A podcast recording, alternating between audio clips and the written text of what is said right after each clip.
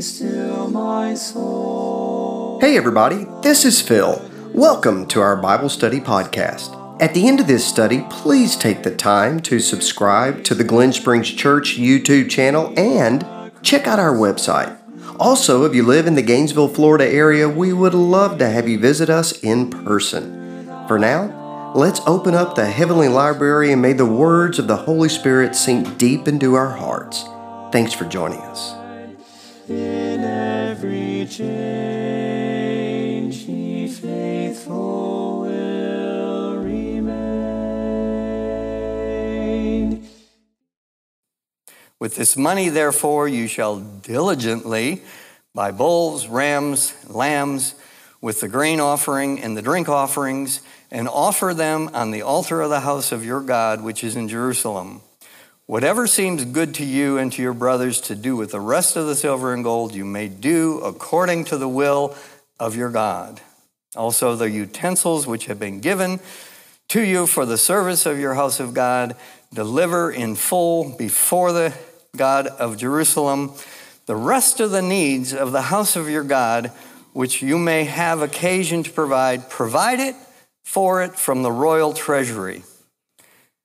So he's going, he's got this edict, he's got the initial offering that's coming forth from the leadership. He's got utensils, and then once he arrives, he's got the authorization to solicit whatever he needs from the royal treasury. So that, okay, is he well prepared for what he's doing? Yes, and the king has given him authorization to go and demand pretty much anything he needs from the treasury of those beyond the river. Verse 21 I, even I, Artaxerxes, issue a decree to all the treasurers who are in the provinces beyond the river that whatever Ezra the priest, the scribe of the law of God of heaven, may require of you, it shall be done diligently even up to a hundred talents of silver, a hundred kors of wheat, a hundred baths of wine, a hundred baths of oil, and salt as needed. Whatever is commanded by the God of heaven, let it be done with zeal for the house of God and of heaven, so that there will be there will not be wrath against the kingdom of the king and his sons. Okay, there's a little self-interest involved here by Artaxerxes. Okay, I recognize that this God is who he is. Let's make sure that this happens to pre- preserve my own house, my own lineage. And he's going to continue to reign. This is the seventh year of his reign. We find that Nehemiah is going to go forth in the 20th year of his reign. So he's actually probably blessed because of his support for what's happening in Judah and Israel. We also inform you that it is not allowed to impose tax, tribute, or toll on any of the priests, Levites, singers, doorkeepers, Nethinim, or servants of this house of God. So that's a reference, you know, okay, directly to these treasurers. Okay, everybody that's in a position of authority, the other side of the river, take heed to what I'm telling you then this is directly you, Ezra, according to the wisdom of your God, which is in your hand, you appoint magistrates and judges that they may judge all the people who are in the province beyond the river, even all those who know the laws of your God. And you may teach anyone who is ignorant of them. Whoever will not observe the law of your God and the law of the king, let judgment be educated executed upon him strictly, whether for death or banishment or for confiscation of goods or for imprisonment. So that's the edict. And this is a very powerful uh, authorization for Ezra to go wherever he needs to go in order to effect what it is that God's purposes are that he's bringing forth.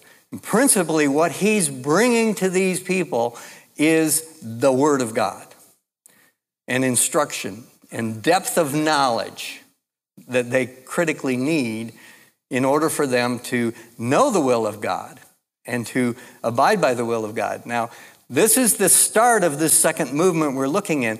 we're going to face some difficulties as these people begin to analyze themselves, the lives they're living in reflection of what they're learning about the law. And we're going to get into that when we get into chapter 9. But right now, we've got this initial effort going forth. We've got Ezra coming in with this powerful edict that supports him. Verse 27, we've got Ezra's kind of response here.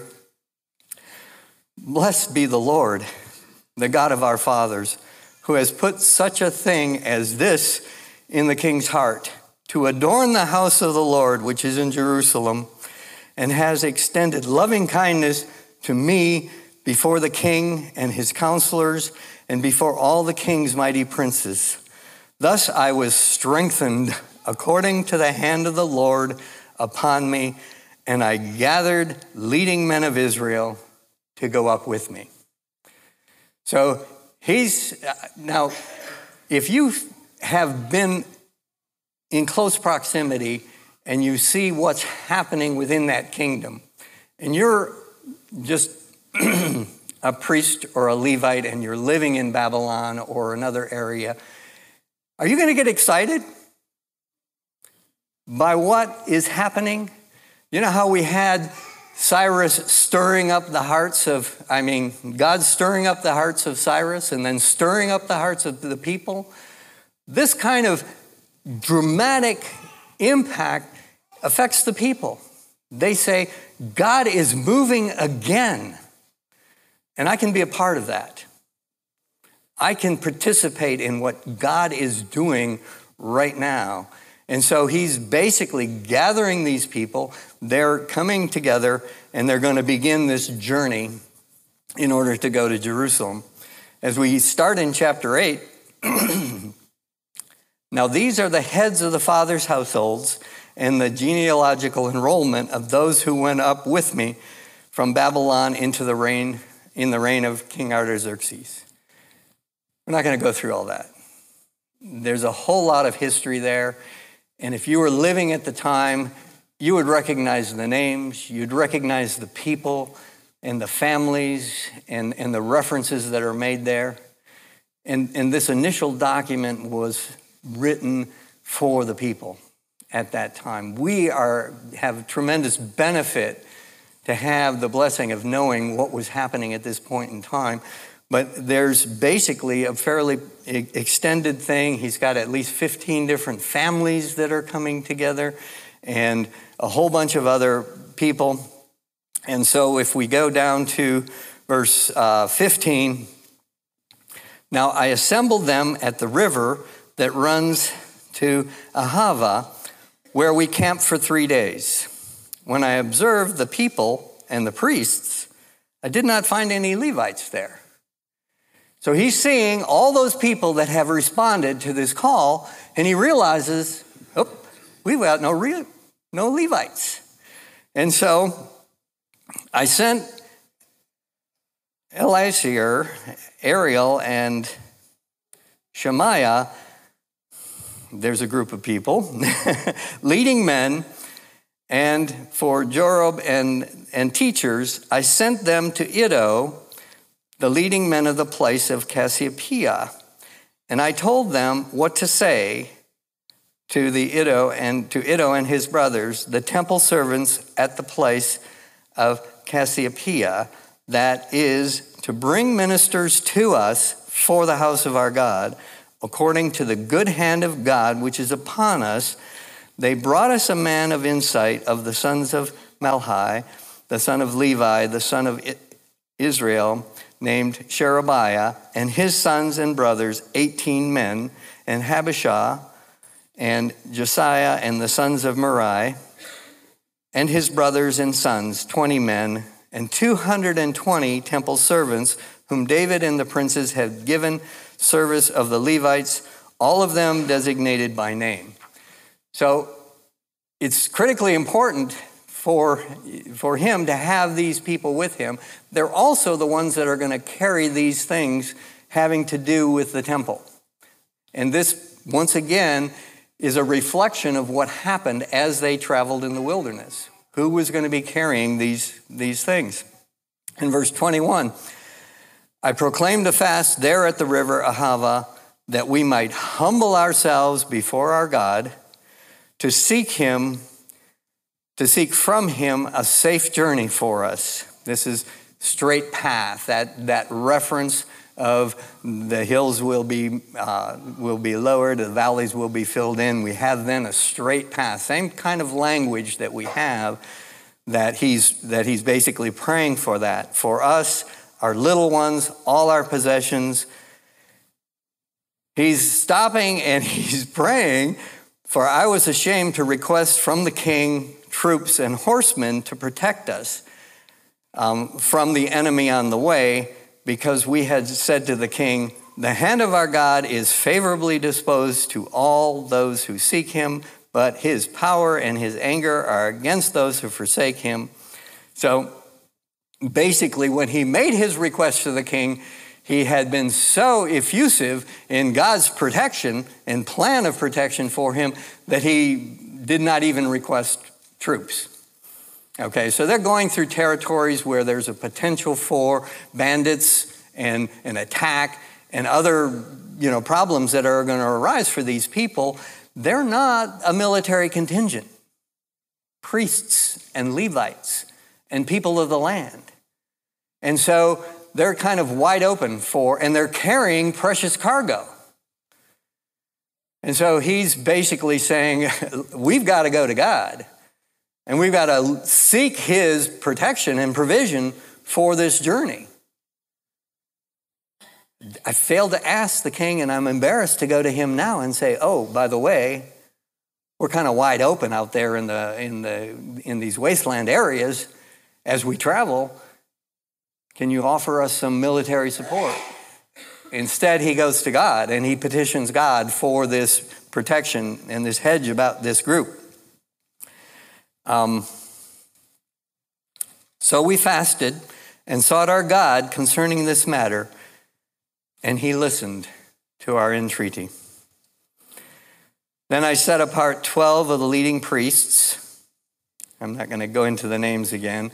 And I weighed out to them silver, gold, utensils, the offering of the house of the Lord, which the king and his counselors and the princes and all Israel present there had offered Thus I weighed into their hands, and we've got a listing there of a considerable amount of wealth and, and uh, provisions then.